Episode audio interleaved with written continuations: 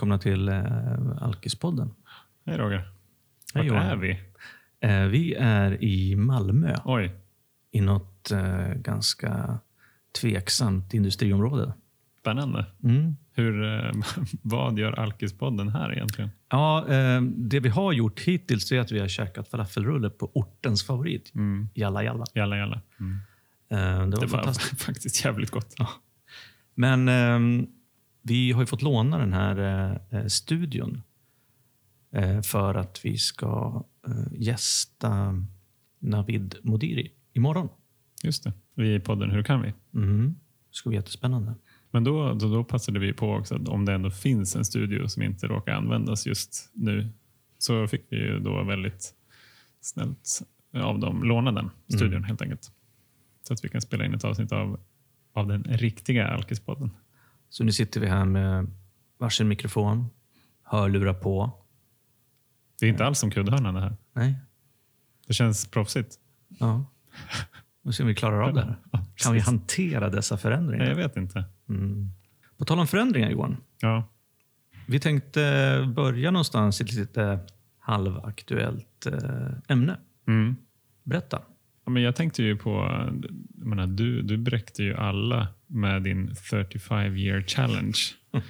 eh, där då en, en 17-årig Roger, ungefär samma frisyr som, Mm. eh, som 52-årige Roger. Det är, en, det, är både, det är både samma person och det är en helt annan person. Ja.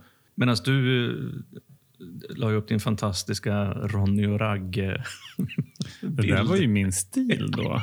Det, var ju, det där var ju inte snällt. Oj, ja. Eh, Den fantastiska bilden på din stil för, Ja. var det tio år sedan? Det var tio år sedan. Mm. Mm. Det är faktiskt många som har kommenterat och vill se de där polisongerna tillbaka igen. Så vi får väl Ja, se vad det, inte? vad, det, vad det lider här under våren kanske. Mm. Får vi se. Ja, nej, men det där var ju det var på en resa i, i Dublin. var vi. Ett eh, gäng kompisar. Superkul. Och eh, jag, jag kollade igenom eh, bilderna från den här resan och jag tror att vi var där i fyra, fem dagar och det där är nog taget från sista kvällen. Därav att hela ansiktet ser ju helt upp, uppsvällt och liksom ganska så här högrött ut. Ja. Eh, ja, som det kan se ut efter man har festat flera dagar i rad helt enkelt. Mm. Men tänk, vi tänkte på det här med tio år och förändring. Och Jag tyckte ju själv så här att jag var tio år 2009. Ja, då hade jag varit nykter i men ett och ett halvt år då, ungefär. Ja, just det. Hur var Roger då? då? Oj, jag kommer knappt ihåg. Jag var nog ganska förvirrad. Okej. Inte bara kring att leva nykter, utan, utan att liksom leva själv. Att ehm, på något sätt försöka hitta ett liv som, ehm, ja, men som blev mitt. Mm. Jag, ehm, det första året som jag var nykter så spenderade jag väldigt mycket tid i tolvstegsgemenskaper. Och eh, försökte väl liksom lära mig att eh, leva nykter. Eh, och det första året så, så blev det, för mig blev det ganska naturligt att jag umgicks väldigt mycket med människor i tolvstegsprogram. Fick eh, nya vänner, en ny gemenskap. Och det, det definierade liksom mig ja, men ett bra tag där i början. Och jag tycker det var väldigt bra. Så här i efterhand kan jag titta på det och se att fan, det var bra, helt rätt gjort. Att, Att gå all in på något Ja, sätt. men precis. Att gå all in. Att eh, inte försöka göra den här livsavgörande förändringen. Sluta dricka börja jobba med mig själv. Och sen låtsas som det regnar bara. Mm. Ehm, så det... Sen så höll jag ju på... Jag visste inte riktigt... eh, Jag, tror, inte- jag visste inte riktigt vem den här nya Roger var. Nej, det är inte så konstigt heller. Nej. Eh, och det vet jag väl kanske fortfarande inte helt, men eh, med åren som har gått så har jag ju lyckats... Eh, ja, men jag har tränat på att hitta mig själv på ett annat sätt. Vad innebär det att hitta sig själv? När jag drack, och även alltså till stor del i mitt tidigare... I mitt, i mitt, när jag var yngre, även till viss del idag, så tänker jag så här att jag... Eh, jag var bara någon i någon annans ögon. Jag hade väldigt svårt med att eh, avgöra vem jag var själv. Jag kunde liksom inte... Jag kunde inte älska mig själv om ingen annan älskade mig. Ja, okej. Ehm, om, någon annan hade tyckt, om någon annan tyckte att jag gjort någonting som var dåligt eller fel så blev jag jätteskamsen, skuldfylld och tyckte att jag var värdelös. Ehm, jag hade väldigt lite integritet, väldigt lite dålig självkänsla. Så att jag... Det kändes som att jag gick runt liksom som en spegelbild bara av vad eh, andra människor eh, tyckte och tänkte om mig. Så att när jag slutade dricka och, och ja, började leva själv eh, till stor del så, så hade jag det är svårt liksom att spegla mig i andra människor. Att jag försökte också träna på att upptäcka vem jag, vem jag är och vem jag var. Mm. Och Det där lärde jag mig genom att jobba i stegen. tänker jag. Att, På vilket sätt då? ja, men alltså dels att, att eh, försöka... Man jobbar ju till exempel med att eh, gå igenom sitt tidigare liv. Vad man varit arg på, vad, vad, vad jag var rädd för och, och hur jag har betett mig i situationer med, med andra människor och mot andra människor. Vilket gör att jag tillsammans med min sponsor då har tittat på liksom, ja, men vad, jag, vad som drev mitt liv. Och mycket var ju liksom, mycket rädslostyrt, eh, mycket självcentrerat och eh, mycket ja, men ganska destruktiva och negativa karaktärsdrag, om man får säga så. Som var till exempel? Då? Ja, men jag kommer ihåg, vi kanske kommer tillbaka till det sen, jag kommer ihåg att eh, jag, eh, jag såg ner på folk. Mhm. Jag, eh, ja, men jag tänkte så här att även om jag inte visste vem jag var så tyckte jag ändå att jag alltid hade rätt och var bäst. Mm. Och eh, jag tänkte också att jag förtjänade bättre. Än vad du hade det då? eller? Ja, men jag tyckte, jag, tyckte, jag tyckte att omständigheter runt omkring mig gjorde att jag inte kunde förverkliga mig själv. Att eh, jag egentligen borde kanske ha ett annat jobb eller bo någon annanstans eller eh, ha mycket mer pengar eller bättre kläder. Mm. Så det fanns, det fanns liksom en, en, en sida av mig som, som alltid, ja, men alltid längtade bort. Eller som inte kunde stanna kvar i nuet. Och jag tänker på, just nu, tänk, för tio år sedan ungefär, då, kanske elva, Mm. så um, minns jag att jag var på ett, eh, på ett möte, ett tolvstegsmöte. Och det var en eh, äldre kvinna som pratade, eller delade, Mm. om hur hon hade tänkt, känt och betett sig och tyckt och varit när hon drack. Och hon var då säkert ja, men någonstans närmare 70. Okej. Och grejen var att hon nästan exakt ord för ord så berättade hon hur jag kände mig, vad jag tänkte det. och hur jag hade betett mig och tyckt när jag drack. Och min spontana reaktion då det var liksom att jag blev förbannad. Varför då? Ja, men jag vill inte vara en gammal tant. och jag tyckte att hon liksom hade snott eh, min delning, Ja, eller mina, mina ord då, om hur det var att vara aktiv alkoholist. Hur jag var. Men eh, det där la sig ganska snabbt och eh, ja, efter, det, men eh, vi blev väldigt nära vänner sen. Och jag tänker också att mycket av det som, som vi har pratat om och märkt ifrån, i, i och med reaktioner också på podden, det är att det handlar väldigt mycket om eh, identifikation. Mm. Och på ett sätt så, så för 10-11 år sedan så handlade, handlade det väldigt mycket för mig om, om att hitta en, en plats i, i liksom ett nyktert sammanhang. Kanske Mm. framförallt då i tolvstegssammanhang. Samtidigt som jag hade ja, men, försökte på något vis också ha relationer till, ja, till mitt ex och mina barn och, och människor på jobbet och familj och vänner och sådär. Men eh, jag var väldigt mycket fokuserad på att, på att eh, hitta ett liv i gemenskapen. Mm. Själv då? Förutom eh, de rödmosiga kinderna på Ir- Irland. Hur var det för tio år sedan? Alltså det, var, ju- det hände ju så mycket där precis för tio år sedan. Dels så hade jag där under den sommaren 2009. Dels hade jag fått klart med att jag skulle börja jobba på Cordial där jag fortfarande jobbar. Och som ju många vet har hjälpt mig väldigt mycket i nykterheten. Mm. Och sen så träffade jag Josefina den sommaren också. Mhm. Och eh, när vi, ganska, det här, jag vet inte om det här har någon, liksom, någonting med, med liksom, nykterhet att göra, men jag säger det i alla fall. När vi var där på, på Irland, i, i Dublin, så hade jag, när jag skulle komma hem därifrån så bestämde vi att jag skulle åka, åka hem till Josefina. Mm. Och vi skulle ses och käka middag. Och då, då sa hon någonting i stil med så här, "Ah, vad, vad blir det för mat? Ja, men det, blir, det blir det här och det här. Och om du kommer i klänning så kanske det också blir efterrätt. Mhm. Ja, och det kommer jag ihåg såklart. Så jag, så jag gick på någon loppis där, så här en dag, dagloppis på lördagen i Dublin och köpte en jättehärlig rosa tantklänning som jag, som jag helt sonika hade på mig sen när jag kom hem till Josefina. Bytte om i taxibilen, kommer jag ihåg. Fan, det verkar som du var en rolig kille ändå Ja, tio år ganska sedan. rolig kille. Ja, absolut. Jättestor skillnad mot nu. Tack Roger.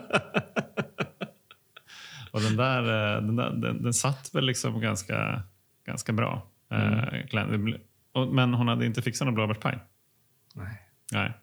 Det är, liksom, det är ett återkommande tema i våra, i våra gräl. Här. Jag tyckte just för tio år sedan, där, även fast jag menar, bilden visar en ganska rödmosig kille som har liksom druckit fyra dagar i rad. Ja, det gjorde jag. Men då, då på den tiden var festerna ganska roliga. Mm. Livet var ganska lätt egentligen. Jag hade tagit mig tillbaka från eh, en eh, utbrändhet Mm. eh, efter jobbet i Danmark. Och jag hade då fått ett, eh, fått ett nytt jobb, liksom en ny relation, hamnat i en ny stad, i nya, nya umgängen. Så jag trivdes rätt bra där. Livet var väldigt festligt och liksom det var mycket, mycket nytt. Så jag tror, jag tror faktiskt att jag mådde ganska bra och festen var liksom en del av det som förstärkte det där välmåendet. Mm. En eh, filosofisk fråga. Mm. Om vi nu hade frågat Johan 2009 vad Johan 2019 skulle pyssla med hur han skulle må och så vidare. Vad tror du Johan 2009 hade svarat då? Han hade ju nailat den. Nej, men jag, jag tror inte att, att Johan eh, 20, 2009 hade haft en jävla aning faktiskt. Jag, jag har nog alltid haft svårt att tänka långt fram i tiden vad jag ska göra eller vad jag skulle vilja göra. Jag har alltid tyckt att det har varit konstigt när folk har haft så tydliga svar på vad de ska göra om 10 år, om 20 år eller vad de ska bli när de blir stora. Mm. Jag hade aldrig riktigt fattat det. Nej. Och så här, hur, hur vet man om hur hur vet man vilken typ av familj man vill ha? Mm. Hur vet jag vad jag vill göra jobbmässigt? Jag har, jag har ingen aning. Nej. Och då, och jag har nog tänkt att äh, men jag struntar liksom i de där funderingarna lite grann. Men de har ju, de har ju poppat upp liksom under, under tiden. Men det, jag har också nog faktiskt druckit en del på det. På o, vadå, oro, nej, men på- osäkerhet eller ignorans? Eller ja, men, liksom, eh, varför slippa tänka? För på att slippa tänka. Ja. Mm. Alltså, nej, men jag behöver inte tänka på det där nu. Mm. Jag är fortfarande ung, har jag sagt till mig själv hela tiden. Mm. Tills det inte liksom funkade som argument mer när jag var 35. Mm. Så, ja, men nu kanske jag ändå måste göra det. Inte för att det var därför jag slutade dricka, men det var nog en av anledningarna till varför jag började tänka på den här att så här kan jag inte hålla på så länge till. Det är inte längre okej. Jag menar för Emelie som vi träffade, så, så hade, hennes tankeställare var så här, vad fan jag har ju fyllt 23, så här kan jag inte hålla på Nej, exakt. som eh, grej på. Jag vet inte om hon hade tappat någon mobil eller vad det var. Mm. Det tänkte jag aldrig när jag var 23. Jag tänkte, fan jag är 23, jag får tappa hur många mobiler jag vill. Ja. Men så, nej, jag, jag tror faktiskt inte att, att Johan 2009 hade så mycket tankar kring vad han skulle göra tio år senare. Men, men jag är rätt säker på att han fortfarande, eller så här, då också, var rädd för att han tio år senare skulle vara tråkig. För han var nog lika övertygad då om att om han är tråkig så kommer han att bli ensam. ja, just. Ja. Att det liksom är den, det är den funktionen som, som jag fyller. Och det, det kan man göra på många olika sätt. Jag, menar, jag gjorde det genom att både vara med på mycket och skapa mycket olika sammanhang. Mm. Resor till exempel. Den här Dublinresan är ganska talande. Men du, kan vi inte göra ett experiment då? Oj. Ehm, det här har vi inte pratat om. här har vi verkligen inte nej, pratat det här om. kom på precis just nu. Mm.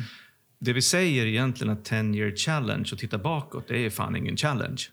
Nej, Det är bara liksom, ja men jag visar en bild. Så här var det för tio år sedan. det är Den riktiga challenge är ju att titta tio år fram i tiden. Ja, precis. Så, Vad kommer nu då? nu kommer detta. Johan, låt oss få höra nu en, en, en prognos. Få se. Jag gissar, tio år fram i tiden. Spelas det här in eller? Det här... uh, ja, vänta, jag, jag sätter på rec. ja, men vi kör.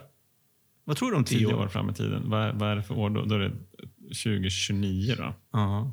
Och du är då... Och då, då kommer jag vara snart 49 år fyllda Ja. och kommer väl att ha en, en annalkandes rejäl 50-årskris. Ja.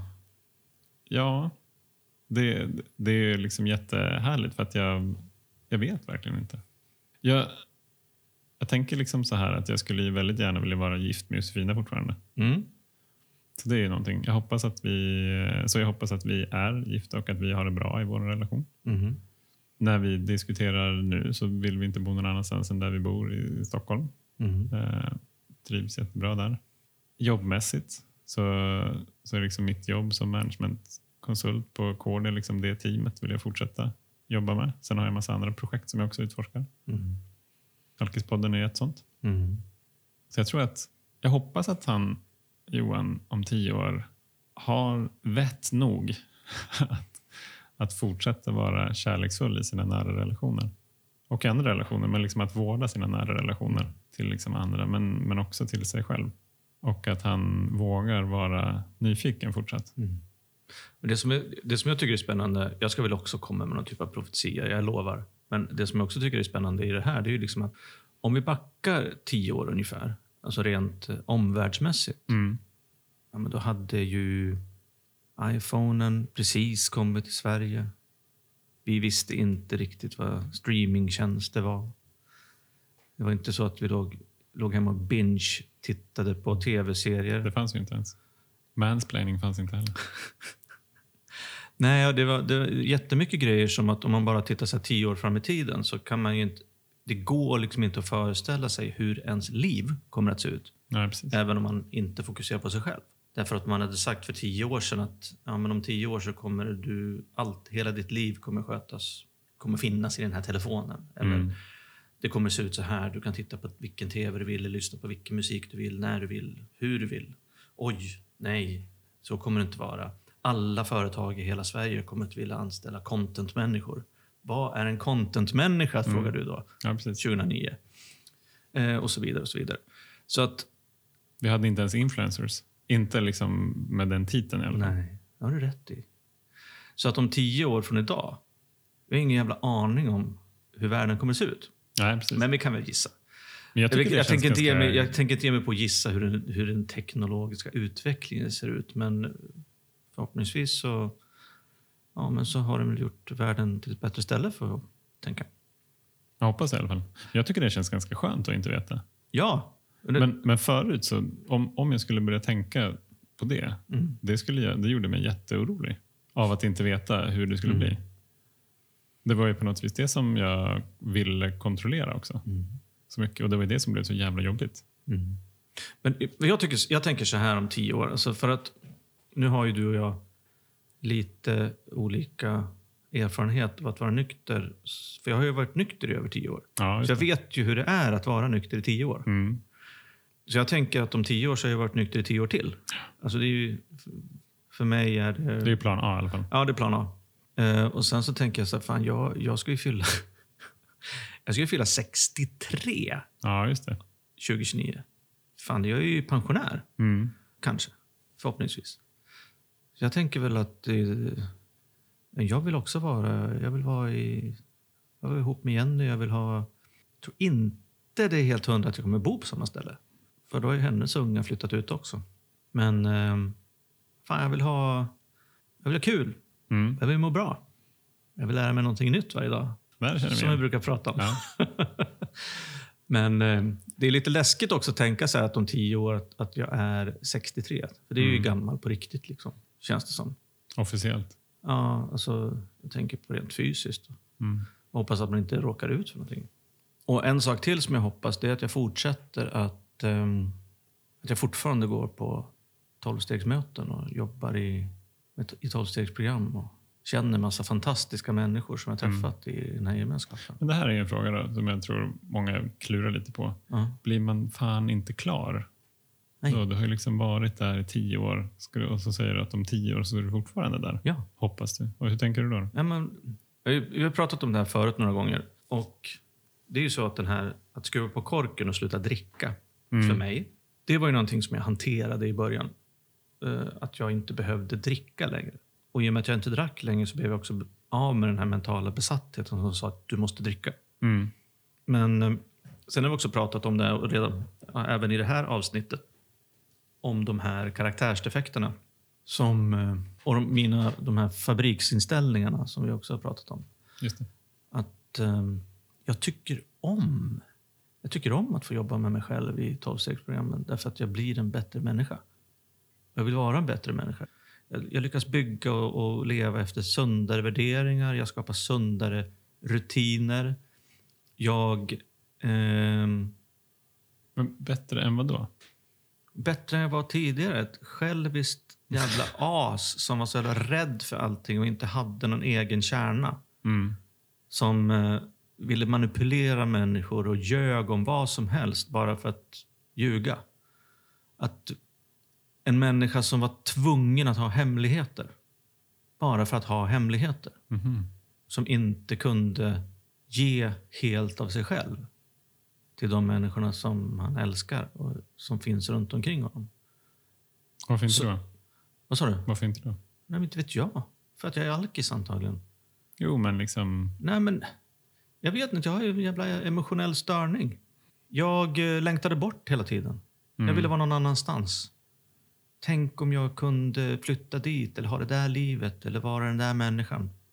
Idag så är jag mer eller mindre, inte hela tiden kanske, men mer eller mindre jävligt nöjd och lycklig i nuet och där jag är. Med, i, med mina relationer, med mina vänner och mitt, det sammanhanget som jag finns i.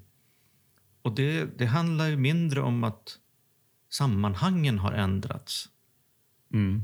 och mer om att jag har ändrat liksom min inställning till både mig själv och livet. Mm. Och eh, nu vet jag inte riktigt vart vi är i de här tio åren, om vi är framåt eller bakåt eller här Mm. just nu. Men det jag tänker det är också så här att det är skitlätt för oss, för alla andra, att titta tillbaks tio år och visa antingen skratta åt hur vi var för tio år sedan eller tycka att det är sorgligt att vi har blivit att vi ville liksom längta tillbaks till för tio år sedan. Ja. Men det är ju så jävla lätt att titta bakåt. Därför att vi har facit. Mm. Problemet för en människa idag som dricker eller använder droger eller har något annat beroende som spel eller sex eller, Mm. eller vad det nu kan vara, eller medberoende. Det är att, att liksom, det går inte att säga till en sån människa Titta tio år framåt i tiden. Försök föreställa dig vilket liv du har om tio år. Det går inte. Och det, det går ju inte av flera anledningar. Du har varit inne på det att ingen kan veta hur livet ser ut om tio år. Nej. Vi kan inte kontrollera livet. Eh, Du tycker att det är skönt att inte veta för du har varit rädd för det förut. Mm. Eh, Men det är också så här att om du gör en sån radikal förändring som du och jag har gjort. Mm. Sluta dricka, vi börjar jobba med oss själva i ett 12-stegsprogram. Då har du inte heller verktygen eller förmåga att ens jämföra hur det kommer att bli om tio år med det du har idag. Därför att det är vitt skilda världar. Mm. Det är någonting som, som du inte tror på. Därför att du tror inte att det finns. Ett, vad nykter, ett nyktert liv. Ett lyckligt nyktert liv. Ja, när jag var aktiv, tänker du? Eller? Ja, precis. Du tror inte på det för att du tror inte att det finns. Nej, du tror att precis. folk ljuger. Och Det är lite roligt om vi bara får, får, eh, får eh, koppla tillbaka till ett mejl vi fick här för någon vecka sedan. Ifrån en, en tjej som, som faktiskt hade skrivit in till oss efter hon har varit nykter i 15 dagar tror jag. 15 dagar? Ja. här runt jul, nyår. Och hon, hon skrev så fantastiskt om, om det här och så roligt för att hon hade bör- börjat lyssna på Alkispodden tidigare i höstas. Somras, höstas någon gång. Och då skrev hon så här. Jag hatar er. Tyckte det var så jävla provocerande Mm. och, och, och ljög om det här nyktra, lyckliga livet. ja, precis. Och så känns det ju. Så kändes det för mig. När jag, det hade när jag, drack. garanterat tyckt också om Ja. jag hade lyssnat på en podd när jag var aktiv som var med två nyktra alkoholister som sa att livet var fantastiskt. då skulle jag tycka att de var de största hycklarna som någonsin har existerat. Ja. Så det förstår jag. Men du har ju sagt det också, det här att ja, men de, de säger väl det för att de måste säga det. För Ja, att man precis. måste intala sig själv att man Mm. har fått ett bra liv. Precis. För att liksom kunna rättfärdiga att man har slutat dricka. Ja. Den här gråa filten är egentligen i fyrfärg. Ja. Men den, det är ju faktiskt ingen grå filt. Nej. Men, men, och, eh, det, det var ett helt fantastiskt mejl. Tack till, eh, till dig som, eh, som skrev det. Och jag är också glad att hon, hon nämnde ju då att jag hatar inte er längre. Eh, utan att hon hade blivit hjälpt av, av podden och att den hade varit där eh, senare för henne. Det är vi väldigt tacksamma för. Ja, så att, så att alltså poängen med det här samtalet är väl egentligen, tänker jag, så här att eh, ja, vi kan titta tillbaks tio år tillbaks i tiden och vi kan, vi kan berätta om hur vi var då. Jag var nynykter, du hade fortfarande fest. Ja, precis. Eh, och, Alltså jag tyckte att mitt liv var ganska fantastiskt då. Det var ju superspännande. Ja. Och det, det var ju liksom innan alkoholen och mitt drickande hade blivit Ja. så destruktivt att mitt mående var piss. och, och kontentan av det är ju att alla kan titta tillbaks tio år Mm. i sitt liv, förutsatt att man är tio år eller äldre. Eh, och, och bara konstatera att så där var det. Och jag tycker att det är skit eller jag vill tillbaka dit. Men ingen kan egentligen titta tio år framåt. Hur gör man för att inte vara rädd för framtiden? Ah. ja, för att inte vara rädd för framtiden så behöver man ju göra en massa saker som är jättejobbiga. Till exempel så släppa kontrollen, släppa taget om, om, om sin... Släppa taget om illusionen att jag har någonting att säga till om vad det gäller kontrollen över livet. Mm. Men ska Ehm, jag bara liksom... Nej, men sen, sen, sen så är det så här att du må, alltså, Det jag tänker att jag gjorde, det var ändå att... att om man tittar på andra människor Mm. som har gjort eh, en- den här förändringen. Slutat dricka, jobbat med sig själv och hur de har det nu. Mm. Om jag kan titta på dem på närmare håll, kanske lära känna dem till och med och kanske prata med dem och kanske tycka att ja, men om det har fungerat för de här människorna som jag ser upp till eller tycker verkar ha det som jag vill ha det, då kanske det kan funka för mig också. Men då måste man ju ta det där steget att börja titta på det här. Mm. Att, alltså att, och då är vi tillbaka på avsnitt två igen. Mm. Från förnekelse till förändring.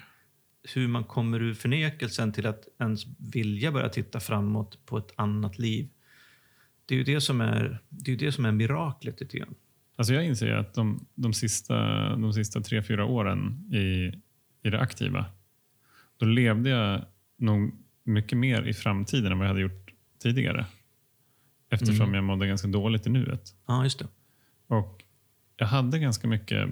Alltså en sån klassisk grej var vi behövde renovera hemma. Mm. Och Det var en ganska stort grej. Vi var tvungna att isolera och hålla på och joxa. Och jag visste att det var ett stort projekt. Och, och eh, när, eh, när vintern kom, då var det ganska kallt. Så jag tänkte liksom varje vinter under hela vintern att nästa vinter ska det inte vara så här kallt. Men jag gjorde aldrig någonting åt det. Jag orkade aldrig liksom, ta tag i det. Utan jag tänkte alltid att men det där skjuter jag på framtiden. Det kommer kännas bättre nästa år. Då, då, då ska jag ta tag i det.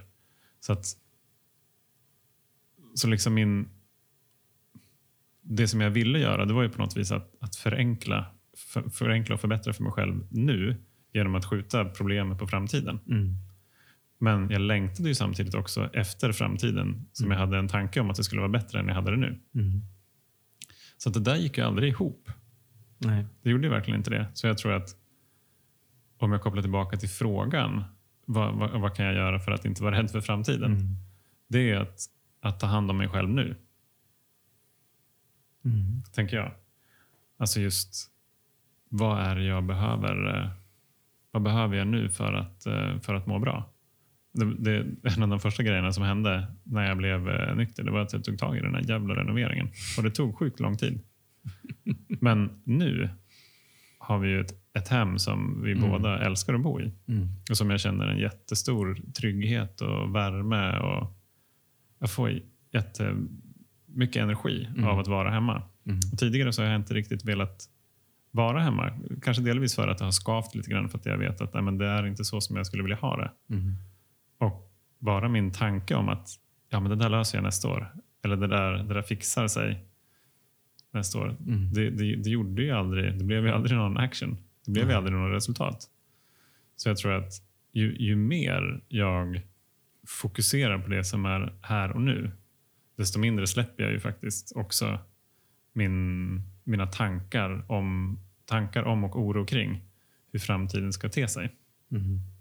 Däremot så finns det ju saker som, som, jag, som jag behöver göra idag för att möjliggöra saker och ting i framtiden.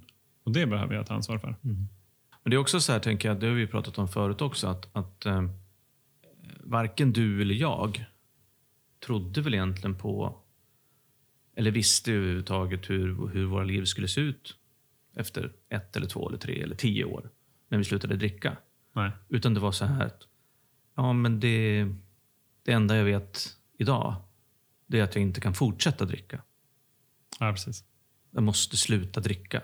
Och sen får framtiden vara så tråkig eller grå eller vad det nu är som den vill.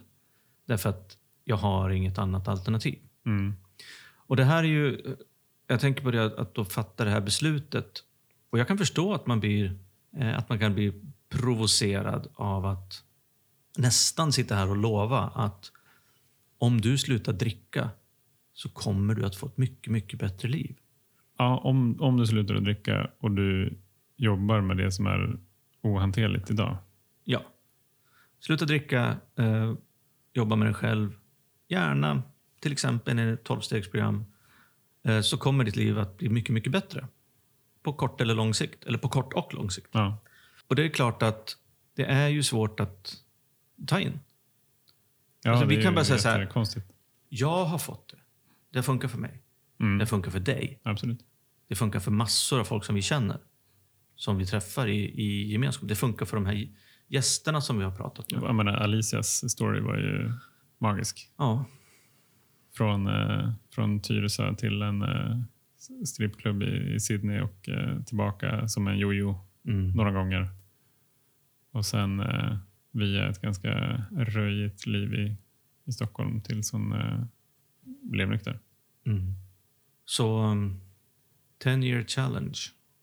Tror du att vi gör den här podden om 10 år? Oj, det är en jättestor fråga. Fan, 10 år, då hinner vi, vi hinner ju fan, det är ju bara typ 500 avsnitt. Vi kan, ju- ska, vi, ska vi försöka skapa en lista med alla de här ämnena nu? ja. Bjuda in gäster kanske? Mm. Nej, men det är ju, jag, jag tror att en, en sak som jag... Man tänker då liksom tillbaka på, på hur det var på, när jag gjorde den här Instagram-posten så skrev jag att liksom då som nu så var jag rätt nyfiken, äventyrlig. Någonstans. Så liksom jag gillade verkligen att möta, träffa människor. På den tiden så var det nog mer att så här, jag, gillade, jag gillade att träffa människor och jag hade, jag hade några nära vänner men jag hade sjukt många bekanta. Mm. Hade jag. Jag har inte alls lika många bekanta nu. Nej. Utan nu har jag, men jag har fler nära vänner. Ja. Eh, så det, och det smäller ju helt klart högre, tycker jag. Jag samlade på de här bekanta för att jag inte ville bli ensam. ja, just det. Men jag insåg väl att det kanske inte var någon bra strategi. Utan det handlade ju mycket mer om att jag skulle lära mig att älska mig själv istället. Ja. Och Så det, ja, ja, Jag tänker också på det, att hitta sig själv. ja. Nej, men, och grejen är så här, vad, vad, vad då hitta? Jag har väl för fan alltid varit där. Ja, men jag har inte velat... Jag vet inte om det, det kanske är mer att acceptera mig själv. För jag menar, jag, jag har nog... eh, Jag har ju tänkt så länge som jag kan minnas att jag behöver ha den här funktionen som tar hand om, om allt och alla. Att jag ska liksom vara hjälparen eller räddaren till exempel. Mm. Och att, eller så här festfixaren. Mm. Men, men nå- någon, någon slags funktion som får andra att må bra. Och det är det som ger mig mitt värde. Ja. Så, så just att, att, börja, att börja vända på den där skutan, det var ju skitläskigt. Ja. Och, och det, det som var var att jag kände mig så jävla egocentrisk Ja. eftersom jag började tänka på mig själv. Men i, i ärlighetens namn så gjorde jag ju jag gjorde de där sakerna förut av rätt egoistiska skäl också. Mm. Jag ville ju att andra skulle må bra för att de skulle tycka om mig. Alltså jag menar, det är ju självcentrerat i alla fall. Och istället för att jag menar, istället för att, för att ta hand om mig själv så var jag liksom ute och fixade så att alla andra skulle ha det bra. Och det gjorde ju att andra fick ta hand om mig istället. Ja. Men, men jag tror också att, den, att delar av den här nyfikenheten, den har jag kvar och den har nog förstärkts ännu mer. När jag inte är så rädd över det jag ska hitta. Och det, nyfikenhet är ju ett ganska bra verktyg att använda i stegarbete till exempel. Mm. Alltså, wow, undrar vad, som, undrar vad som döljer sig här bakom.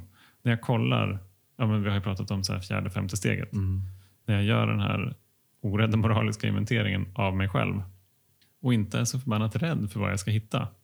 Jag menar, då, eh, jag kan ju hitta, jag kan hitta vad som helst. Inte för att allting var så smickrande och liksom uh, glitterskimrigt kanske. Nej, men, men, jag, Men, men det är ju vad det är. ja, och jag, jag tänker för, för, för mig, så tänker jag tänkte, alltså, jag har hittat mig själv, jag har alltid funnits där, acceptera den jag är. För mig så tycker jag att det handlar väldigt mycket om att jag hittar mig själv, eller ser mig själv och accepterar den jag är. Men också, också faktiskt kommit till insikt att jag vill inte vara den människan. Hur vet man vilken människa man vill vara? Hur vet Eh. du vilken människa du vill vara? Det har jag fått lära mig Okej. genom att, genom att eh, ja, det, låter ju, det låter ju motsägelsefullt, fullt, men genom att eh, faktiskt interagera med andra människor som jag tycker har sunda värderingar och bra moraliska kompasser, så har jag hittat liksom och även lära mig, alltså lära mig av människor i min närhet som Jenny, mina barn och, och min, min, min mamma och min syrra och, och mitt ex. Liksom, så att jag, har, jag har kunnat titta tillbaks på mig själv och sett hur jag har varit dålig för andra människor. Och sen har jag tänkt så här att jag vill inte vara dålig för andra människor längre. Jag vill vara bra för andra människor. Jag vill, och där, då får jag börja träna på dels att göra fjärde, femte steget men också kanske träna på att, att påminna mig själv om, som vi har pratat om också i flera avsnitt, det här med dagliga rutiner. Hur ska jag möta dagen? Och så vidare. Och tänka på att i varje enskild situation ska jag faktiskt välja hur jag ska möta en annan människa. Eller hur jag ska ta emot en annan människas eh, hela varande och åsikter och synpunkter och vad det nu kan vara. Och sen välja hur jag ska liksom vara mot de här människorna tillbaks. Mm. Och då har jag, då har jag under de här åren som jag har varit nykter, så jag har lärt mig. Jag har förstås liksom, men jag har väl sett förebilder också. Och jag har pratat med människor. Jag, jag har förstått att under de här åren att, att jag inte har haft tillräckligt med insikt i många fall om hur jag faktiskt är eller har varit som människa. Mm. Utan att just de här fabriksinställningarna som jag har, alltså dels är de, det mesta, de mesta positiva grejerna nedskruvade ganska mycket. Och sen så har jag mest eh, alltså, skrikit utåt utan att ha lyssnat. Jag har lyssnat på såna grejer som bekräftelse och, och kärlek och hat. Liksom. Det har, det, och rädsla. Det, det, har liksom, det har drivit mig, de här starka grejerna. Mm. Eh, ja, nu tycker någon om mig. Ja, det där verkar gå hem. Oj, okej. den här människan verkar ha jättemycket integritet så han eller hon är jag rädd för. Alltså mycket det här, mycket för att skydda mig själv, tänker jag.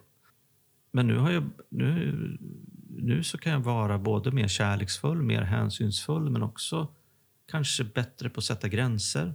Ta ansvar för mitt och inte ta ansvar för andra. Men det är ju kärleksfullt, Ja, jag. ja, exakt. Och jag menar, men det är inte så att jag... Jag hade inte det här. Eller jag kanske hade det här i mig när jag var barn. Mm. Eventuellt, jag vet inte. Men det har försvunnit i så fall. Mm. Jag har inte vetat under lång tid. Eller jag har vetat, men jag har, jag har vetat fel saker. Mm. Jag har tänkt, förut när jag drack och var, var, var den här översittaren, då tyckte jag att det var, att det var en bra det var en bra grej att vara liksom, att se ner på folk. Jag tyckte att det var rätt. Mm. Jag tyckte det var en bra grej att vara individualistisk, att inte känna solid- solidaritet så jävla mycket med andra människor. Mm. Och vara självisk, därför att var och en liksom för sig och sådär. Mm. Men jag tycker inte det längre.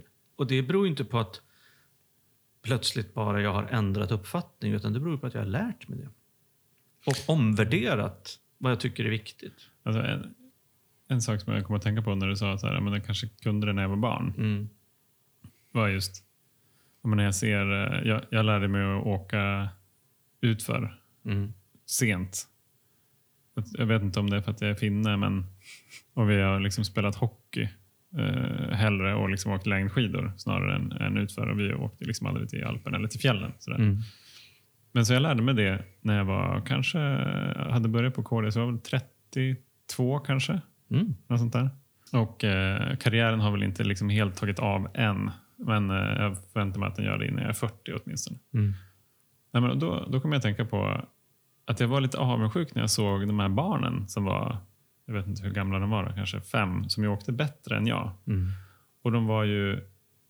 Och de, jag menar, rimligtvis, jag har ju övat på att gå liksom långt många fler år än vad de har. Det som skilde oss från varandra, det var ju rädsla. Mm.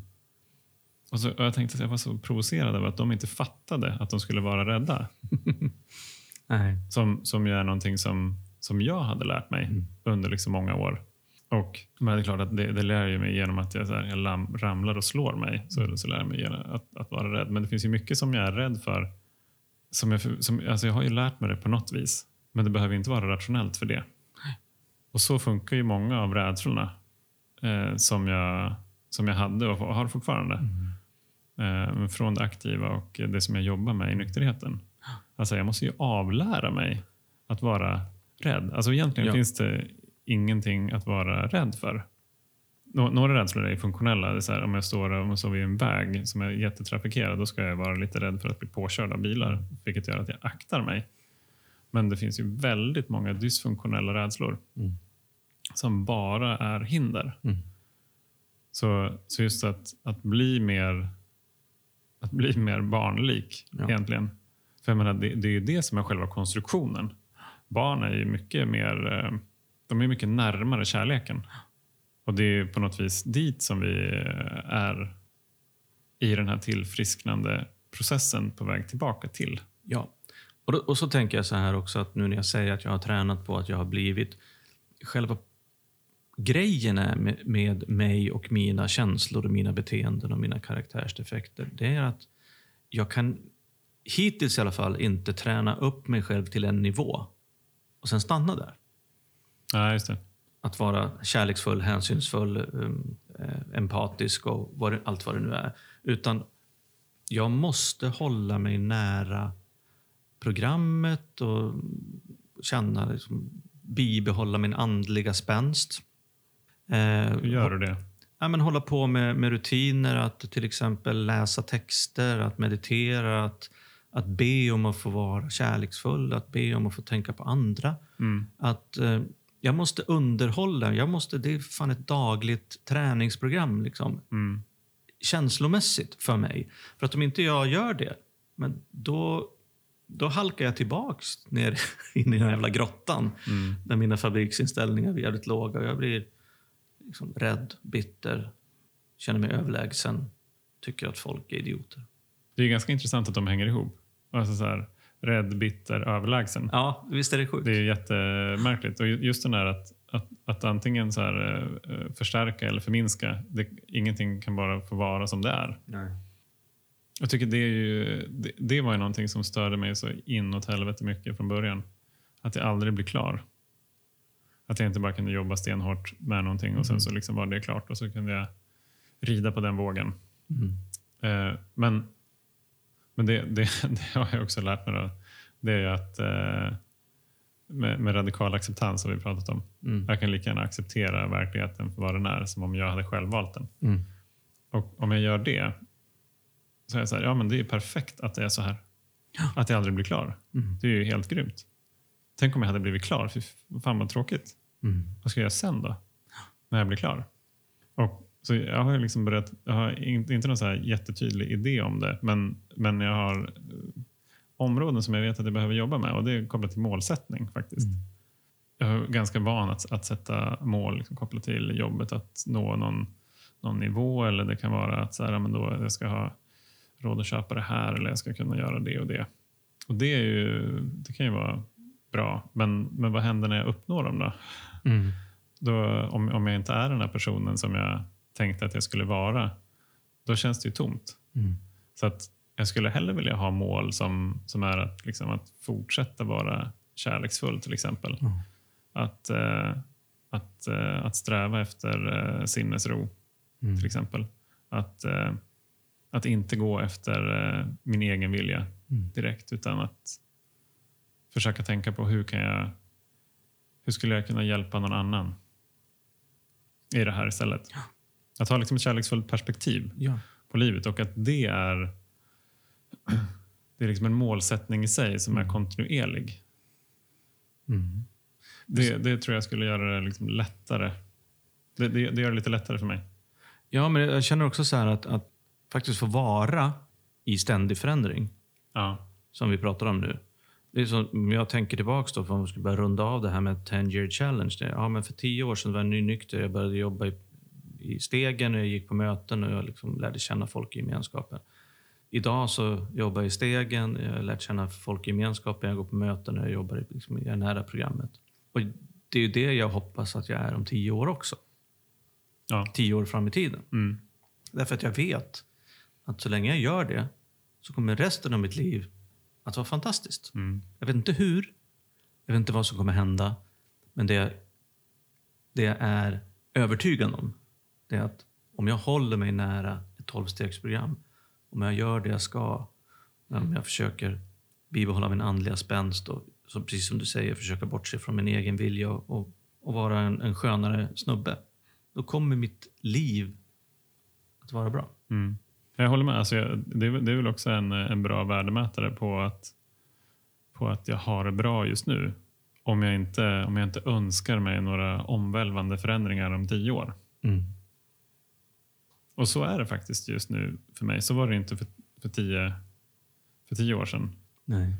Eh, jag menar, då visste jag att det, det kommer liksom inte kunna fortlöpa. Den här eh, festen tar slut någon gång. Men, eh, men idag, alltså det, det jag gör, och det, det är väl liksom de här, de här rutinerna som jag var så rädd för förut. De älskar jag idag. Ja. tycker det är helt underbart. Och det känns ju också, det, alltså jag förstår att folk blir provocerade när jag säger det. Mm. Det hade jag själv blivit. Men, men det, är ju, det är ju grymt Det är ju det. faktiskt.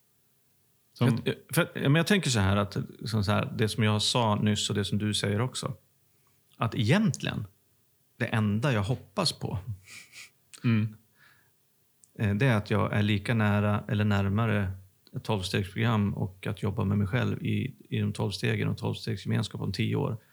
Därför att det, det är det jag behöver göra. mm, För att om jag inte gör det, då kommer det allting gå åt helvete. Men om jag gör det, så kommer liksom resten att lösa sig. Det kommer bli bra. det, och jag menar, egentligen ska vi avsluta med liksom, kanske den då viktigaste principen. Det viktigaste först. Mm. Som jag fortsätter att sätta det viktigaste först. Då vet jag att jag kommer ha ett bra liv. Exakt. Men jag har ju ingen kontroll över omständigheterna i det livet. Vad som kommer hända runt Nej. omkring. Om det finns de i min närhet som kommer att gå bort eller menar, eh, kan förlora jobbet eller liksom vad fasen som helst. Men, men om jag fortsätter att sätta det viktigaste först, då har jag skapat de bästa förutsättningarna för mig själv som jag kan få i alla fall. Ja, och vad är då det viktigaste? Nykterheten. Mm. Och vi jobbar ju med våra nykterhet i 12-stegsprogram. Och då är det inte bara att inte dricka, Nej, utan att jobba med sig själv. Ja, fantastiskt Johan. 10 year challenge alltså. Mm. Solen börjar sänka sig över Malmö stad. Ja. Det börjar bli dags för en falafel snart. Ja. Har vi något mer eh, övriga meddelanden till gruppen? Jag vet inte, vad gör ni om tio år? Nej, Ja, men, eh, jag, jag, jag, jag tror väl att, att skicka ut en, eh, en till förfrågan om, om ni vill vara med i podden. Mm. Så hör av er. Apropå identifikation. Det, eh, vi har inte haft med någon som har varit äldre Nej, faktiskt. fan fint hörni. Vad tänker du Roger? Nej, men jag tänker väl på det här att eh, alltså, som alltid när vi har våra samtal så börjar vi prata om någonting och, och, och eh, jag har ju som mål att lära mig någonting nytt varje, varje dag. Mm. Och Det här kanske väl ingen nyhet, men det är, det är en väldigt bra påminnelse om just det där som jag har sagt nu flera gånger de sista minuterna. Just att om jag gör det jag ska, även om tio år, då är jag övertygad om att, liv, att mitt liv kommer att vara bra. Kanske till och med bättre än idag. Mm. Så att det är ju det enda, jag vill inte säga säkra, men det är, jo, det är liksom det enda säkra som jag säger att jag, om jag gör det, då har jag möjligheter i alla fall att fortsätta ha ett fantastiskt liv. Om jag slutar göra det, då, då, då finns det ju risk för att allting går åt helvete, att jag förlorar allting jag har. Mm. Så för mig är det en ganska enkel fråga, om, man då ska sammanfatta det. Vad gör du om tio år? Jag hoppas verkligen att jag fortfarande är nära ett tolvstegsprogram. Punkt. Mm. Ja, precis. Det, var en sån, det finns ganska mycket appar för liksom, att hålla reda på sin nykterhetsdatum och tid och liksom sånt där. Och då har jag en sån och då fick man skriva i den liksom när man registrerar sin profil. Det här, vad, vad, är ditt, eh, vad, vad, är, vad är din anledning? Eller vad är syftet med liksom, att du använder den här appen och liksom att, du, att du är nykter? Mm. Och då var ju svaret ganska, ganska enkelt egentligen. Krasst men enkelt. För att jag dör annars. Mm. Eh, och dö, dö ska vi göra någon gång, men jag dör ju för tidigt om jag inte väljer nykterheten. Så, att, så jag tror att så, så det är ju enkelt också. Eh, för att alternativet inte är så attraktivt. Mm. Så jag hoppas också att jag fortsätter att göra samma saker för min nykterhet. Eh, och kanske ännu fler grejer eh, i, om, om tio år som jag gör nu. För att det är den vägen som leder mig bort från rädsla till kärlek. Ja. Så jag, och, eh, och just på liksom att, att inte bli klar. Om jag tänker att det blir klar, då kommer jag falla in i den här rädslan igen. Mm. Och då kommer det kännas som en jävligt bra idé att börja dricka. Ja. Ja, men det, fan, jag tycker att det är, Jag skulle vilja avsluta med att säga att det var fantastiskt att vi fick låna den här studion. Ja, Det varit skönt på ett sätt att inte sitta på samma ställe. ja faktiskt. Eh, lite nya perspektiv på saker och ting. Så att, eh, vi får hoppas att ni uppskattade även vår eh, sändning från Malmö. Ha det så bra hörni. Mm. Ha det så bra. Trevlig helg. Ja. Hej då.